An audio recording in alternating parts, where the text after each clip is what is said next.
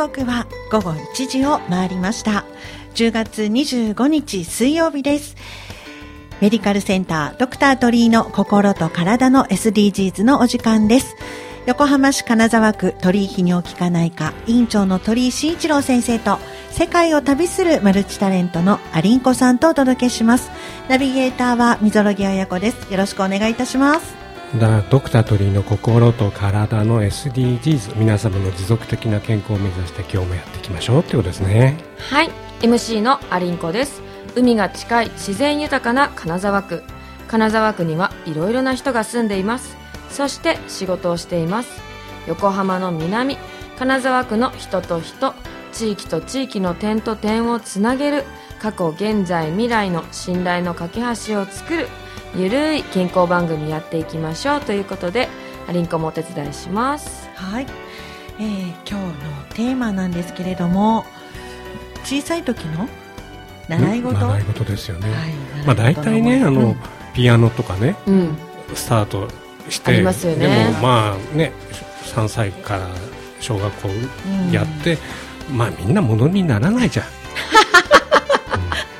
ね。そうなんですよ。ものになる人もいるけどね。そうなんですよね、だから本当にねあの小さい時にね、うんうん。まあ習い事をちゃんとちゃんとっていうかな、うん。楽しくやらないと、はい。あの身にならないっ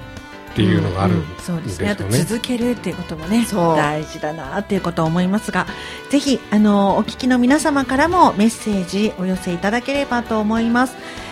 小さい時の習い事の思い出など、は、はいいぜひお便りいただければと思います。メールアドレス、えー、855アットマーク ksfm.jp はい、周波数855アットマーク金沢の K シーサイドの SFM.jp までお送りくださいませ。お待ちしております。でね、はいはい今日はあのゲストが、うん。あの後からね名前を言わせていただきますけどはい。バイオリニストさんなんですよ、はい。まず、まあ、いつもここで1曲流すんですけども、うん。まずはお願いしますということで音の調節とかちょっと出していただいて、今日はもう生で皆様に演奏をね奏。お届けしてまいり生ます。放送の生演奏。は いそうそうそうそう。ということでねまたチューニングかしらねチューニングなんかまあだってそのコンサートの時の音とね。うん。おーすごーい。うん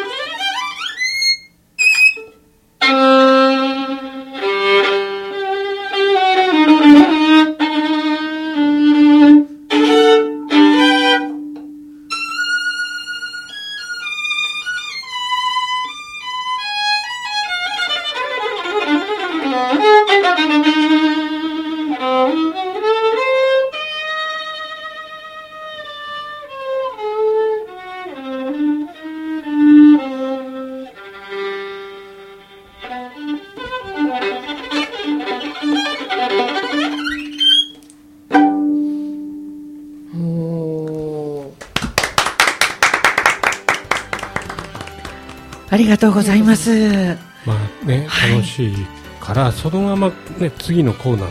行きましょうか、行きましょう。ね。はい、はい。それでは元気の源健康の秘訣を聞こうということで今日はですねはい、はい、お届けしてまいります。はい。はいですね。そのままじゃあはい、はい。えー今日のゲストご紹介をしてまいります。あはい。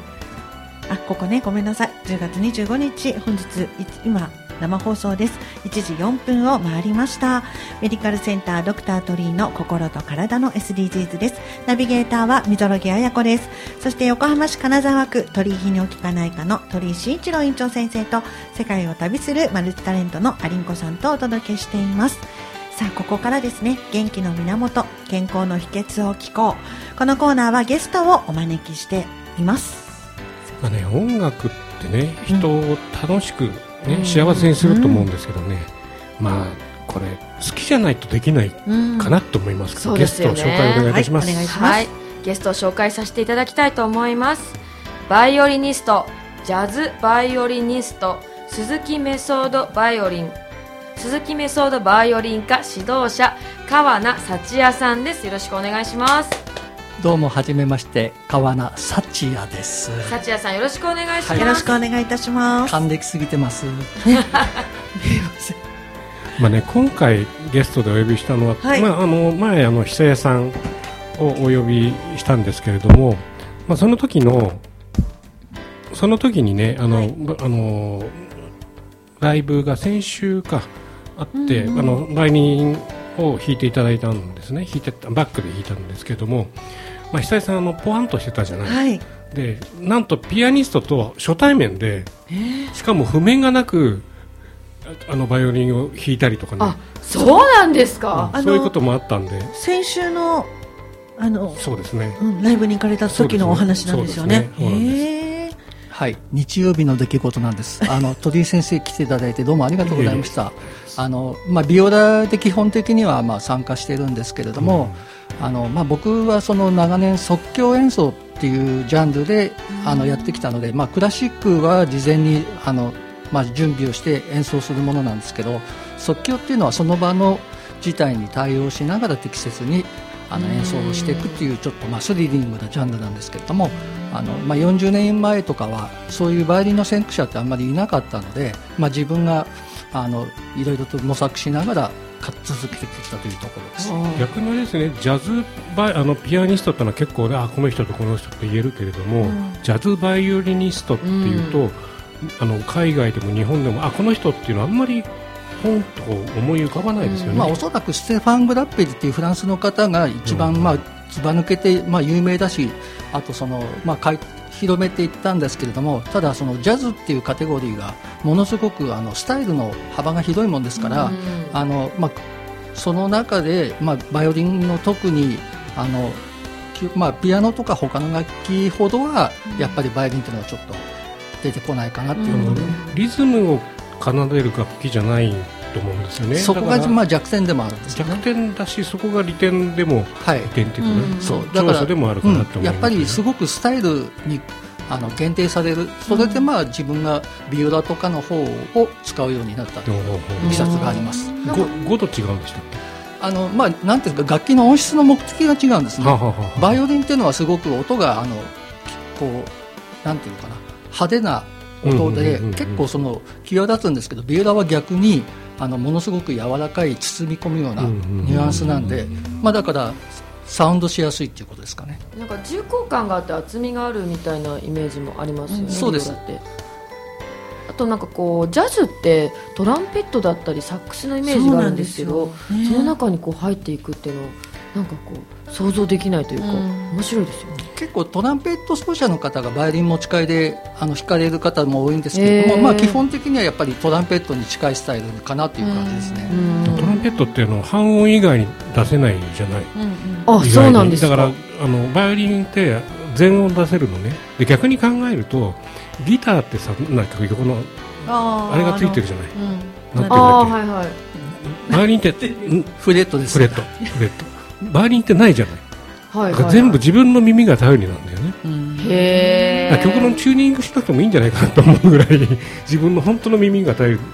じゃないかなと思うんですけど。まあ、結局声と同じであのそのピッチとか音質っていうのが命で、そのピッチのセンスっていうのがその人のまあ個性にすごあ、まあ、必ずつながるので、うんうん。どういうだから捉え方をしてその音程感覚をまあ使うかっていうところがあのフレットがない分だけ自由すぎる分だけですね、うん。あのとってもそのいい、まあ、僕なんかはクラシックやあとピアノキーボードと弾く時とはあのピッチを変えないと合わないのでその辺はもう相手とあの合わせながら。やはりバイオリンはこう肌に触れますでしょ？こうやって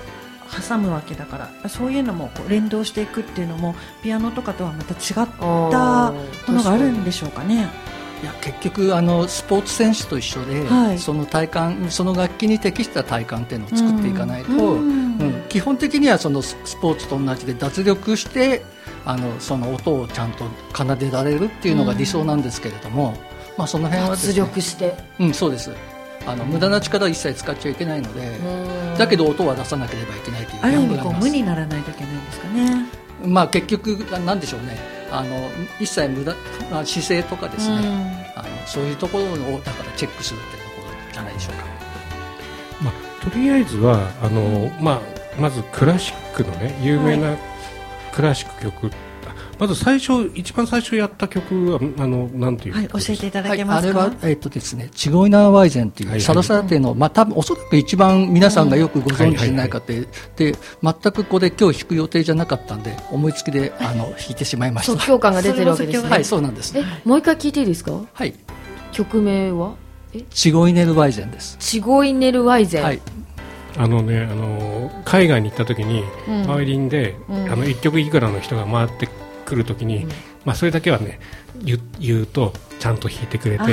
まあ大体そういう。ーの歌っていううん。あうん。なるほど。解釈していただければよろしいかと思いでます。こんこんあのまずそのクラシック1曲目弾いていただく曲は何を弾いていただけるんですかね？この後ですね。はい。えっ、とですね、はい。バッハとか、はい。あの、まあ、バッハのとバルトークのソロソナタっていうのは今僕自分がハマってまして、はい。こういうの全曲あのひまあ、弾いたりとか録音したりとかを活動してるんですけれども、あのちょっと今日即興ということで、うんうんあの朝思いついたうん。ちょっと、うん。まあ、ネタといううんうんかアイデアがあるので、うんえー、とちょっとそれを弾いてみようかということなんでよろしいでしょうか？はい。タイムキーパー何何分ぐらいでっていう。5分ぐらい。5分はかあわからないです、ちょっとややってみましょう。そのネタが、うん。ネタネタと言っていいのか。大丈夫です。はい。じゃでは、あの、はいマイクお願いしますいやこのままで大丈夫。です、はい、はいお願いしたいですね。じゃあ生放送ですのでね、はい。楽しみです。僕も何やるか分かんないんでドキドキしてますけど、えっ曲名は終わってからお話しください。曲名ないないかもしれない。いや、えっ、とですね、一応シーサイドほうほうほうほう。がキーなんで、はい。でもうすぐ多分話題が途中で起こると思いますので、ははいい。はい、クラシックとあとまあその知ってる曲っていうのが融合するとどうなるかということの即興バージョンです、はい。はい。ではシーサイドという、えーとまあ、一応タイトルでやってみたいと思います、はい、はい。おでは願いし川名幸也さん、お願いいたしまシーす。サイド。はい。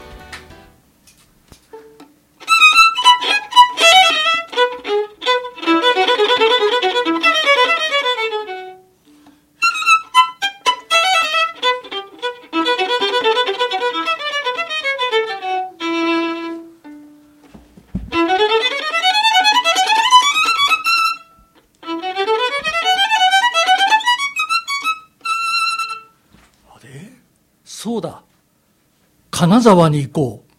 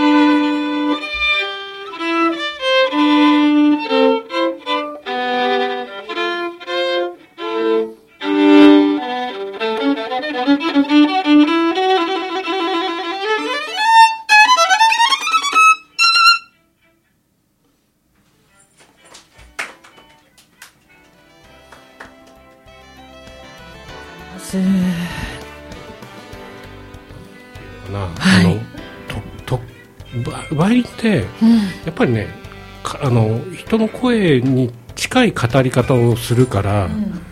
ずるい楽器だよね、あの表現力が多すぎるっていうか。なんかまるで話してるみたいですよね。そうですね。一番嬉しい褒め言葉ですね、まあ、自分は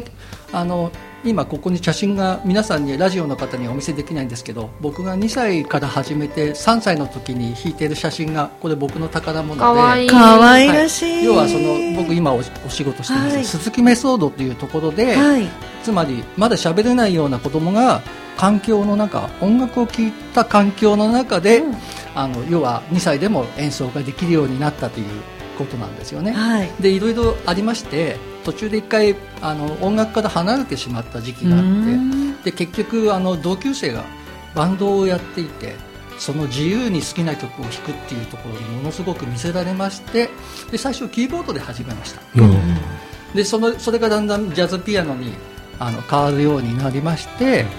それが、まあ、あと安田文夫さんっていう、うん。あのジャズピアニストの作曲家のあのうちの実家のすぐそばにジャム音楽学院っていう学校がありまして、その出会いが決定的だったんですよね。でそのうちに即興でバイオリンをやってみたらどうだって話になりましてあの、ピまあ、ピアノとバイオリンってすごく相対する楽器なので、その最初にその、まあ、安田さんにその楽器の違いを、まあ、どういうことなんだってよく根掘り葉掘り聞かれましてね、今でも皆さんがおっしゃっていただいたようにあの、まあ、ピアノっていうのはすごく音楽を総合的に作れるもので、まあ、自分も作曲とかしますから、その時にはピアノを使うんですけれども基本的に表現ということに関してはあの今バイオリンでただバイオリンだと1人だとそのピアノみたいに複数の音が出せないから今即興で演奏したっていうのは頭の中ではピアノとアレンジがあるんだけれどもそれを部分的に取り入れて弾くっていうことが、まあ、僕の特技といいますか、あの3歳からピアノをされてますよね。であのなんてなんていうかな。ピアノのあのジャズ本は結構インプロビゼーション即興のこういう風に語って使っていけっていうのを結構しっかり書いてある本がたくさんあるんですよ、うんうんうんだからそこをまずキーボードでやってそれを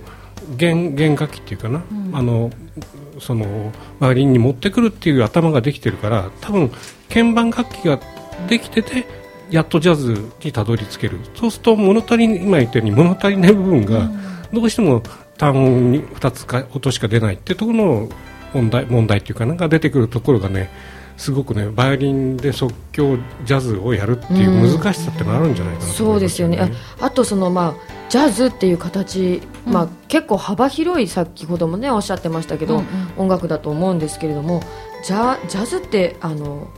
どういうふうに捉えてますかね、うんうんうん。神田さん的に。自分の世代っていうのはあの例えば幼少期っていうのはほとんどテレビも白黒で子供向けの番組なんかはなかった時代。そこで、うんまあ、つまり登場するのがラジオかレコードなんです、あレコード。そこで大事なのがそのレコードすごく高かったんでうん。もう本当に一流の演奏家のレコードをまあ吟味して探してつまり一日中その贅沢な演奏を聴いて育ったっていうところが決定的なんですよね。うん。だから今のあの方たちっていうのはもう音に溢れてるのでちょっと辛いんじゃないかという何がいいか悪いかをあの選ばなきゃいけないところです。でジャズの話に戻りますと元はですねその映画音楽の曲をジャズで演奏することが多かったので、曲がすごく好きになってそれがまあ後にジャズ、まあ、つまり FM の電波でジャズの名盤があのしょっちゅう流れるんで、はい。知らないうちにそれを学習してたというスタイルです。最初はだから僕アドリブっていうのはほとんど不得意であんまり興味なかったんですけれどもやっぱりハマっていくうちにですねそのアドリブのあの遊び方っていうんでしょうかね。面白さが分かってきてだんだんその曲を自分で作ったりとかアレンジしたりっていうことに進んでいくっていう話なんですよね。まあ、そのアドリブの面白さってどんな時に感じますか、まあ、結局あの相手の人との、まあ、会話ですよね。あのそこが一番大事で、その音ではやっぱり話ができる人に出会った時っていうのは最高な状態ですよね。あのただやっぱり自分で曲作る時なんかは何ヶ月もかけてやっぱりここに音がこう来るべきじゃないかっていう作り方はしていく場合とあとはまあさっきみたいなその即興で弾く場合ですよね、うん、その辺は使い分けてます。結構ねあのこの前のあと打ち上げでね、うん。結構面白い話をしてて、あのテレビでさあのなんだっけ10万のバイオリンとあ何何億のバイオリンとかあれが聞いたらあれ電波乗っけて一回電波にしちゃうと分かんないよ絶対に。プロでも分かんないよ。そうなんですか？あのバイオリンの話を なんでバイオリンに移ったかって話をしますと、まあ、はい結局その幼少期に聴いてたバイオリンがあの今の時代にはいない本当に黄金期って呼ぶ、まあ、僕呼んでるんですけど、うん。そこであの僕の今せんまあ、今でもお世話になってる40年近くあの支持している小林武先生っていう方の、はい。えー、と僕はその音を聞いた瞬間にもう本当に一撃で参ってしまったというかあの後からだんだんそれが日本人のあこれが本当に日本人の弾く音だろうかっていうことでバイオリンに見せられていってで結局その楽器のとか弓がいかにそのひ大切かっていう話もだんだん分かっていって今今日も弓たくさん持ってきてますけど本当に音色があの変わってしまう。あとこれほど弾く人によって音色が違う楽器も珍しいんじゃないかということですよね。はい。やっぱりあの気候とかそういうのでも変わってくるんでしょ？この弓。ええ、もう湿度、温度とかでも変わりますし、あと人によっては、あの一定の音しか出さない方、ものすごく表情に富んだ音を出す人って様々で、さっきの鳥居先生のお話は、はい。結局演奏者がイメージした音が音色になるので、僕が考えるにバイオリンの音色っていうのはその人の感覚が90何パーセント。バイオリンはだから10万 ,10 万でもちゃんと調整してやってなれば多分だからその何億円のん。値段のランクの音をただしその演奏者がその音質を獲得してるかっていうのが問題なんですね。あー獲得そか。れそそれぞれ好き好みがあるだろうから、はい。あの博士さんと博士太郎さんと高島千里さん、うんあと古澤岩合さん？はい。が3人のライブとか行くと僕はもう古澤さん大好きで、なんて言ってもこうおこういう音を出すんだと古澤さんがいいなとかね、だから多分そういう本同じ曲を弾いてても多分中性的なとか女性的なとあかー。もっと女性的に弾くとかね。そういう表現の仕方っていうのは結構自由な楽器なんじゃないかなとあともう一つ言ったのは3歳 2, 回2歳から3歳始めてやっぱり好きではないと仕事にならないじゃない、だから多分鈴鈴木メソッドの話になるとそのジャム学院とか、その教育のシステムのね問題みたいなのがあるんじゃないかなっていう。なんとなく超エリートバイオリン養成所みたいなイメージだけでなんか鈴木メソッドって僕イメージしちゃってるんだけどもそのほ他にねなんかこうこうやったらもっと楽しく音楽が学べるなとかあるんじゃないですかね。あの今ここにある写真っていうのは鈴木先生と3歳の自分の写真なんですけれどてっきりお父様かと思いました。鈴木先生なんです、はい。あの要は子供っていうのは、はい。誰でも日本語を普通に当たり前に喋ってるっていうところが着眼点で、うん。つまりだから自然にうんあの勉強したんではなくて環境で本当に人は育つっていうところですよね。だから、あの素晴らしい一流の音楽を聴かせてあげればその中でちゃんと育まれてその音楽のレベルに見合ったあのひ人に育つということなんですよね。うん。ここであのお便り。メメールが来たんですけれども。読ませていただいてはいいですか？はい、えーとても素敵ですということで一言まず書いてありまして鳥居先生のラジオ楽しく拝聴しています。川名先生の演奏とても素敵です。私も3歳からバイオリンを習っており大学進学とともに辞めてしまったのですが最近再開をしました大人の習い事はちょっと恥ずかしいところがありますが素敵な演奏のコツって何かありますでしょうかというご質あー聞いて問です。い。はい、あのアドリブをしようっていうのはまずデタラメ大丈夫ですかっていうところから始まるんです。つまり本当に本能、まあ、自然に例えば今ここで喋ってるのは完全に僕はアドリブですよね。そういうことなんです。ただ、えっとその例えばジャズとかいろんなそのロックでも何でもそのソロソロの部分のメロディーを誰かが作るわけで、まあ、結局聴いてるうちに覚えてそれをまあそういう語法をあの使っていくっていうのがアドリブにはつながるんですけど逆に言うとあの恥ずかしいとかそういうのは反対なんですよね。音が違って間違えちゃったって言ったらそれは本当にラッキーだということであの今のと何を弾いたんだろうっていうちょっとその好奇心が僕はとても大切だと思ってます。間違いとかではなくてっていうことそうですよね。ね間違いって言葉を大嫌いなんで、うん。まあじゃあそのコツとしてはまあ、はい。ちょっと違う音が出ちゃったなと思っても間違いとかそういうことではなくてそこに対して発見があるから、まあ、そういうことも楽しむことっていうことになるんですかね。あの例えばスクレアビンとかドビッシュっていう人のあの録音なんか聞くとあの本当にとんでもないその自由な演奏で知らない人が聞いたらこれ間違ってひどい演奏じゃないのなんていう可能性がないわけでもないんですよね。ところがやっぱり曲作った人のイメージって素晴らしくてつまり何が本当に正しいかなんてことはわからないわけで直感もうちょっと直感的にですねだから例えばあの天気のいい日に景色がいいあのところを歩いてたら自然になんかメロディーが思わず浮かんだなんていうのはもう最高のアドリブだと思います。なんか口ずさむような感じでね。僕思うんですけどもあ、はい、あのピアノ3歳からやって僕小学校の高学年で面白くなくてやめたのね、うん、っていうのは先生も3歳から。コードを教えてくれないんですよピアノが、うん、ピアノ鍵盤のピアなんとか教室に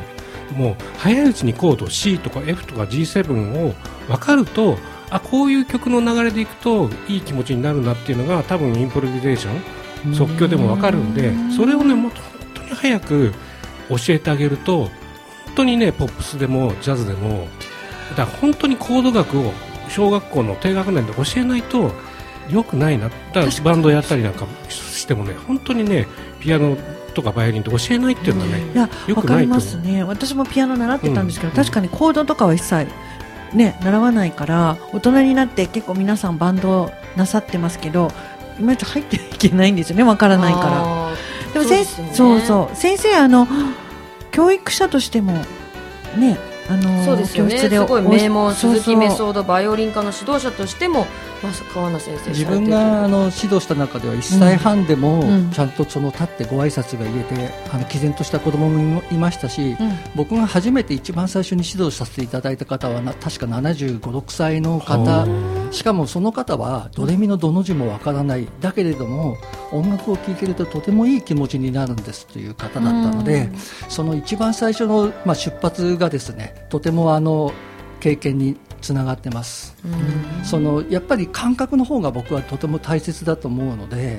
まずその人が音楽が好きになるっていうことからじゃないと楽器をその正しく弾くっていうことになどういう意味があるのかっていうのがあります。確かにいい音で綺麗な演奏ができた方のが聴いてる方としてはありがたいんでそう導いてはいくんですけれどもでもあの僕がその例えばジャズの学校でびっくりしたのは、アマチュアの方が初めて楽器を弾くのにもすごくとてもいい感じで弾いていられるのであのちゃんとその習って正しい音で弾く人よりもはるかに面白かったんですよね。それは僕衝撃的だったんですやっぱりもうこの人本当に音楽好きでやってるんだっていうことが何よりだったんです。あのー、今いろいろとお話をお伺いしましたがあのこれもお元気のだからこそおできになるんじゃないかと思うんですけれども川名さんの元気の源とか健康の秘訣教えていただけますか、はい、僕はですねあの学生時代に、まあ、今でもですけれどもスポーツを続けてましてそれがなかったらもうとっくに体が故障してたと思うんですけど、まあ、スポーツって書いて書いてあるんですけど、はい、どんなスポーツなんですか、はい、テーブルテニスでございます。あ卓球ですね、はい、つまり僕は、まあ、つまり40年前50年前っていうのはあのものすごく暗いイメージがあったんで、うん、ところがですね逆なんですよ。僕がその始めた時は日本で世界チャンピオンが何人もいて、うん、本当にだから今今は残念だけどそういう方が見当たらないあの本当にその侍っていう方に憧れて始めました。なるほど。健康の秘訣だったりとかねやっぱりこう、はい、いつまでも楽器をする楽しむまあ、うん、自分のやりたいことを突き進む、まあ、正解だと言われている方向が正解なだけではなくて間違いだったりアドリブだったりそういうことも楽しむことってすごく素敵なんじゃないかなって思います、まあ、またそろそろ一曲、はい、弾いていただきたいですね。今度何がいかがでしょうか。来るかなっていう感じですよね、えっと、ちょっと変わった曲で、はい、あのそのさっきのあのこれ今偶然なんですけれども、サラサーテに捧げるっていう曲が、えっとバニエチェクっていうチェコの、まあ、あまりよく知られてない方のスペイン狂詩曲、うん、 Spanish Rhapsody って曲なんですけれどもそのサルサーテチゴイネル・ワイゼンの作者の、まあ、思い出にというかその、えーと、バイオリンのいろんな面白いテクニックが詰まった曲ですので、ぜひこれちょっと聴いていただきたいと思います。お願いします。よろしくお願いいたします。お願いします。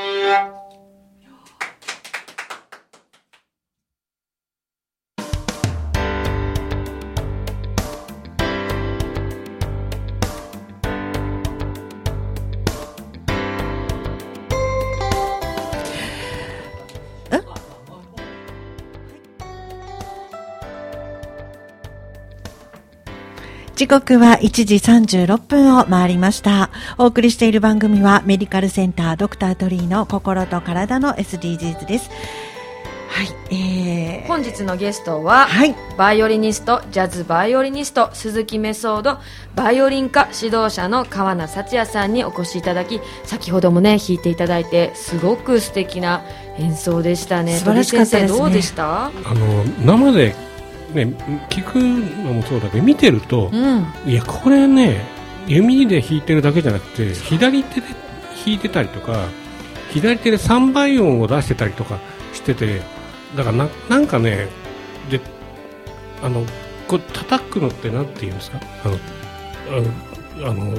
弦弦で叩く叩くなんかねコンコンコンってしてたところ、うん。あれはちょっとですね特殊な奏法でコルデーニョって言いまして弓の木の部分で叩くんですね。うん。ただ、ん。えーとですね、弓の値段がとんでもない値段する弓で、うんこちらだからが本番の時しか叩きませんけど私はさっきだから、えー、と気をつけながら叩きました。えー、なるほど。だからバイオリンなんですけれども他の楽器も使ってるかのように感じさせるあの、一曲そう例えばちょちょっと解説しますね。はい。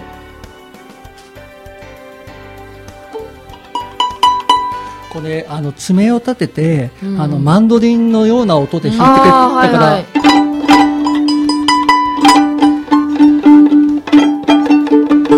おーそういう。なんかラテンっぽく聞こえますもんね、そうですねありがとうございます。先ほどのはスパニッシュラプソディとおっしゃってましたね、はい曲ね、はい。ありがとうございヤロました。スラフン・バニェチェクという方のはい曲です、はい。ありがとうございます。贅沢なねもうねお話いろいろお伺いしていましてですね、はい。あのここでねまた一曲弾いていただけますか、うん。緩緩和球団に入ってもらって、はい、はい。よろしいでしょうかね、緩和球大はい。ということで、はい、この時間はナビゲーターの溝呂彩子がいろいろお二人にお聞かせお話をお聞かせいただきたいと思うのですけれども、えーここではですねちょっと金沢区情報をおはい。伝えしていきたいなと思っております、今度の土曜日10月28日でございますが、えーブランチ横浜南部市場南部ベースで金横浜金沢ブランドの展示即売会がございます。ぜひ、えーもう南部市場今年一、うん。今回11月3日でねあの創立50周年を迎結構える後ろ見ると有名どころがボンボン入ってきてるね。すごいですね。そうなんですよ、はい。あのーそうですベニヤさんですとかね、はい。横浜パンの家さんマンアマンダリーナさんなどなどございますので、ぜひね楽しみに足を運んでいただけたらなと思っております、10時から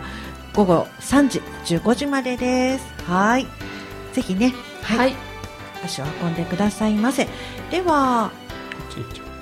はいではこのまま、はいもう本日生放送でねとっても贅沢なあま演奏もいただいておりますのであはい。はい。あこれ最後に。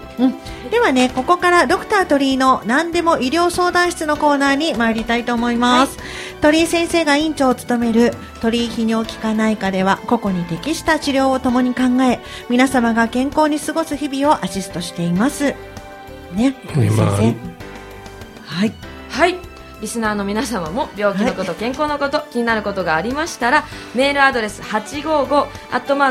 ksfm.jp に送ってください。周波数の855アットマーク金沢の K シーサイドの S FM.jp に送ってください。ドクタートリーがお答えします。ということで本日はまあねあの音楽の魅力、うん。音楽療法って書いてあるんだけども、はい。なんかうん両方まあ両方って言っていろいろ両両方あるっていうのはちょっとあれなんだけどさ。あのはい。ーなんていうのかな。あの自分で楽器やっててもあの人の音楽を聴いてても特に自分でやるって結構ハードルがね高いじゃない、うんうん。であのー川名さんねやっぱりなんだろう。あのーやっぱりす好きじゃないと続けられないですよねそれ一番の、まあ、例えば僕指導させていただいて、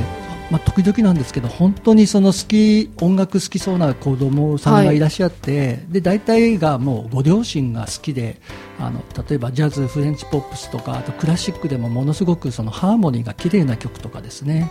聴いてる方はやっぱり音が見えるっていうんですかね。それで見えるものは当然、あの楽しかったりとかで反応するので、逆にだからつまらなそうにしてるお子さんっていうのは、あんまりその音を聞いてもその音の面白さがわからない、まあ、つまり外国語の会話を聞いてるような感じなんでしょうかね。はい、でもここでやっぱり環境だと思いますので、ぜひその豊かな音楽をたくさんあの聴いて育っていただきたい逆にさっきこう聞き忘れたんですけど小さい時って何を聞いて育てられたっていうか育ってきたって感じあります、まあ、結局そのまずレコードしかなかったんで、うんうん。ラジオだってその今僕がだからそのジャズとか聴けるようになったのはもう中学高校になってからの話でやっぱり幼少期にですね、あのまあ、要は僕がその黄金期って呼ぶ時代の名手たちのバイオリンの音色、うん、それまあ小林武史先生の音色を僕が聞き当てたっていうことにつながるんですけども。逆にクラシックってことですよね。そうですね。ねだから逆に音楽の授業の時にあのかけるじゃないですか小学校で。なんか面白くないクラシック流してるなみたいな授業で聞いてるのもあるけれども、うん、なんかそこもねすごくこう楽しんでまずクラシック聞いてみよう交交響曲を聴いてみようっていうのないとなんかもったいないような気がして。僕がそのジャズの学校に行って音楽にはまったのはその時の師匠がですね本当に面白い演奏を探してきてはもう聴いてるだけで もう飛び上がるようなびっくりする演奏ばかりだったんですよね。出会ったっていうことですね。でね。ではここでお便りをいただいているのでご紹介させていただきます。ラジオネーム高尾さんありがとうございますえ小さい頃そろばんやサッカーなどいろいろ習っていました。しかしそのほとんどが長続きしないで終わりました。その後大人になり料理教室や電気工学などいろいろな習い事にチャレンジしましたが、うん、子供の頃じゃないとなかなか身につかないこともあるなと感じました40歳を過ぎてピアノ、ギターにチャレンジしましたが頭も手もついてこず断念しました。考え方や基礎なども含めて小さな頃にいろいろ経験するってこととっても大切なことだなと痛感しています。四十の手習いって言葉を信じこれからもいろいろチャレンジしようと思っています。ということです。ありがとうございました。ありがとうございます。何かを始めるのはね、うん、もう決めたらその日が最初だと思えばいいんじゃないかなと思います、まあ、思い立ったら吉日っていう言葉ありますからね、うん、いいと思いますね。そうですね、はい、ぜひぜひチャレンジしていただいて、また教えてほしいですね、はい、高尾ちゃんありがとうございます。私のあのファンの方だと思います。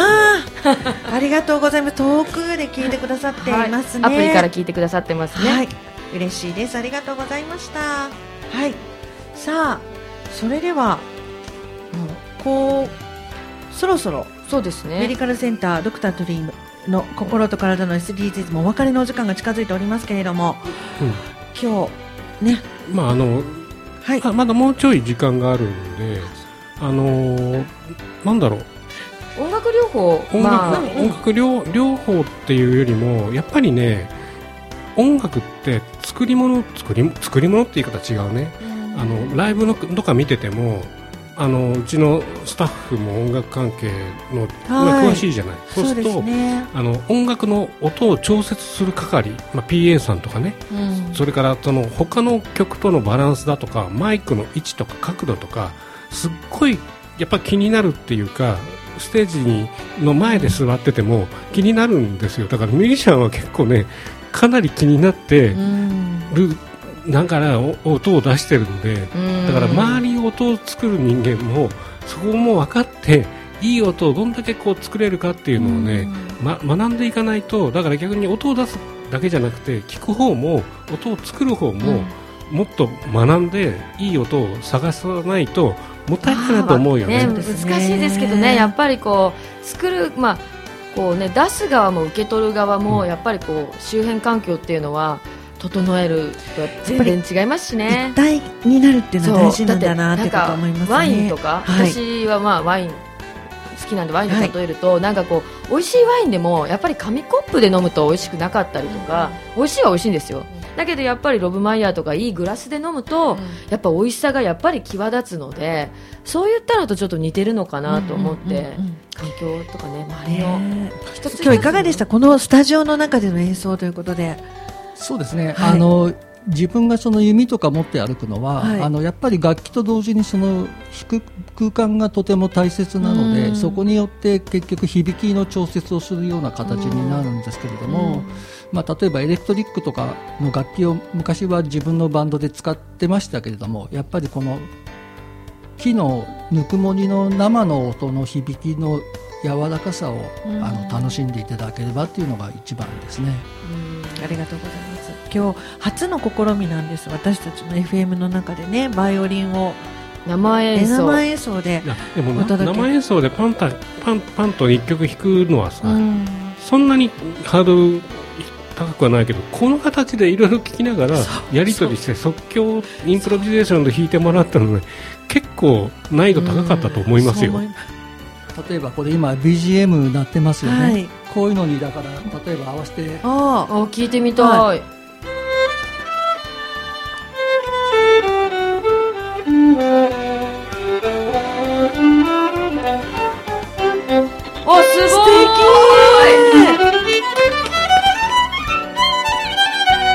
なんか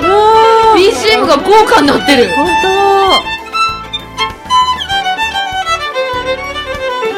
うわすごーい。これあの録音した。んですねあとアーカイブを聞いてくださいはい素晴らしい。お送りさせていただきます。ありがとうございます。いや本当にね、うん。あのやっぱり音楽生で聴かなきゃダメ、うん。ダメっていうのはあのやっぱりねあのなんていうのかな？あの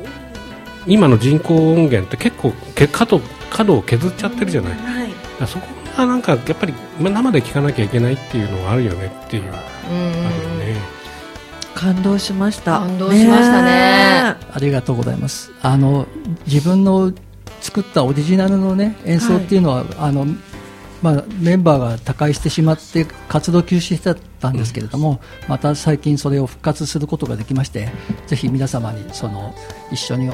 お音を楽しむ時間っていうのを共有できたらっていうふうには願ってます。そうそう。あのもう一回教育の話聞きたいんですけれどもどこで川名さんをお教えられてるどこに行けば？えっとですね、えっと鈴木メソードはいホームページにはい。教室案内が出てますので、はい。まあ、基本的には中目黒とか綱島とかですね、あと川崎の第二光幼稚園、はいはい。あとジャム音楽学院という桜木町のこれは僕のルーツなんですよね。はははは。そこでまあプロの方とかあと小さなお子様とかいろいろです多種多様に活動しております。ありがとうごありがとございうますざいます。さあそれではここでお知らせお届けしたいと思います、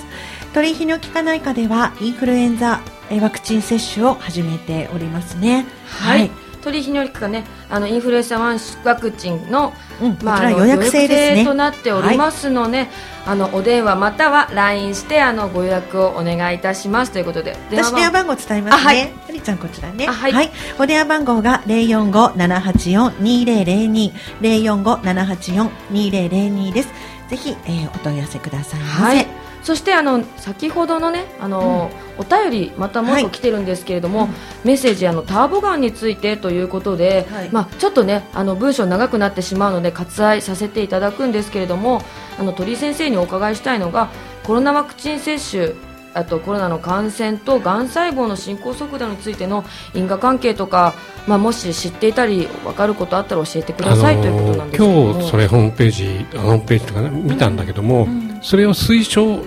その言葉を推奨している医学派と全く否定している医学派があるんで、ターボガンっていう言葉すら間違いじゃないかっていう、ないんじゃないかっていう学派もあるんだよね。で個人的な意見からするとやっぱりワクチンを打ってやっぱりあるパーセントの人は調子悪くなったり免疫力に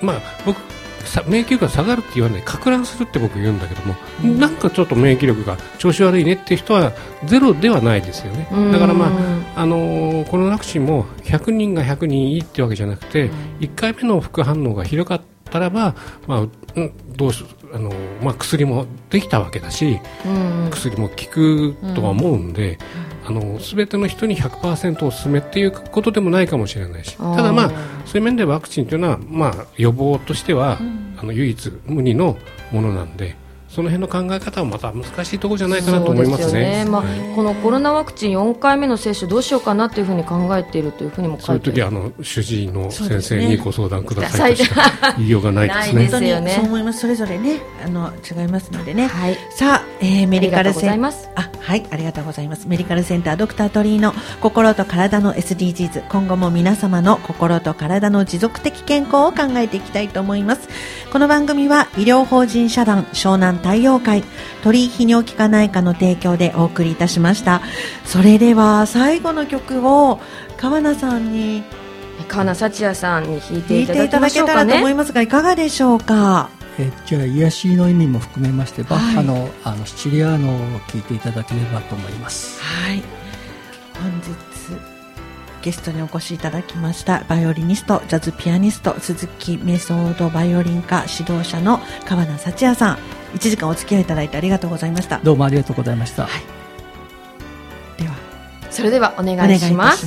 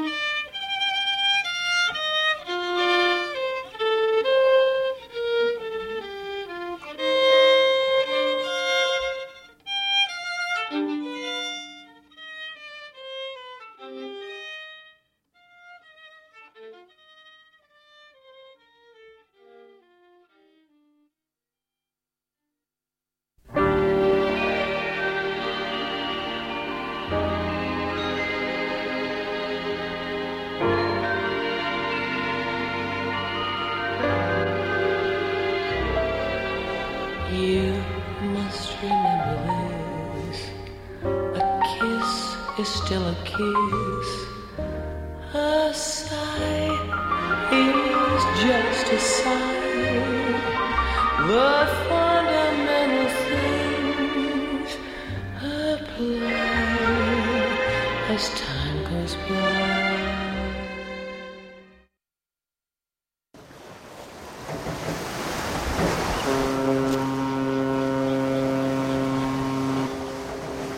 皆様大変長らくお待たせいたしましたクラブシーサイド FM 金沢クルー金沢区のご乗船です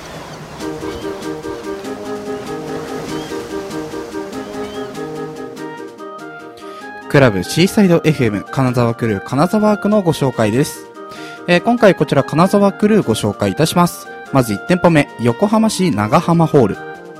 長浜野口記念公園内の長浜ホールは音楽文化活動に利用できる建物です。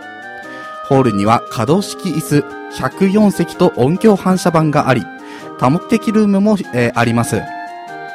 また、野口秀夫の勤務場所であった旧細菌検査室も見学可能です。お気軽にお立ち寄りください。えーそんな横浜市、えー長長浜ホールさんお電話番号045-782 7371営業時間は午前9時から午後10時。え旧細菌検査室は午前9時から午後5時までとなってます。定休日は毎月第3月曜日。月曜が祭日の場合は翌日の火曜日となりますので、えーこちらだけ、えーご注意していただければと思います。えーこちらはね、あの、ぜひとも、あの、野口秀夫さんがね、実際に使ってたというね、あの、こういった検査室もあったりとか、素晴らしい場所なんでね、ぜひとも、え長浜ホール行ってみてください。続いての金沢クルーです。江戸製。私たちはお客様へのサービスも江戸製ブランドの一部であるとの認識で接客に取り組んでいます。10名以上在籍している中華街コンシェルジェが中華街観光やお買い物のお手伝いをさせていただきます。横浜中華街にお越しの際はどうぞお気軽にお声掛けください。えーそんな江戸生さんお電話番号045-681-3133営業時間は平日と日曜祝日が午前10時から午後7時半。土曜日と休前日が午前10時から8時まで午後8時までとなっています。住所は横浜市中区山下町192番地。クラブシーサイド FM 会員さん特典としては SNS 登録者にはクーポン差し上げます、えー横浜横浜本社工業敷地内は工場直売も営業しておりますとのことでございます。えーぜひともね、あの、金沢区にもね、あの、こちら、江戸清さんのね、工場ありますんで、たまに直売やったりしてますんでね、そういった際、おかけになっていただければと思っております。ということで、えこちらクラブシーサイド FM マガジンの35ページに、こちら2店舗掲載しておりますので、ご確認していただけたらと思います。以上、からえ金沢クルーのご紹介でした。